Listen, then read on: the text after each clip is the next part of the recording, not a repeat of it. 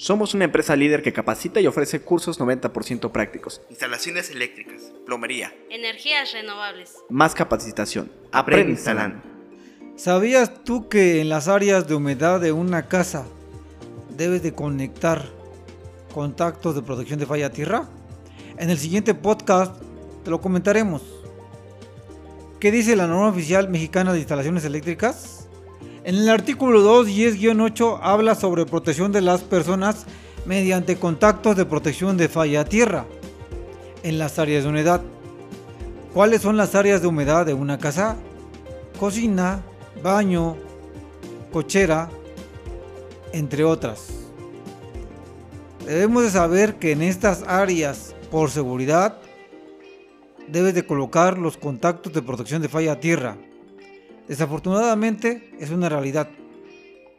Colocamos los contactos simples, los contactos comunes. ¿Y por qué? Por dos motivos. Uno, tal vez porque no sabemos de que estos contactos pueden poner en peligro a las personas por ser un área de humedad.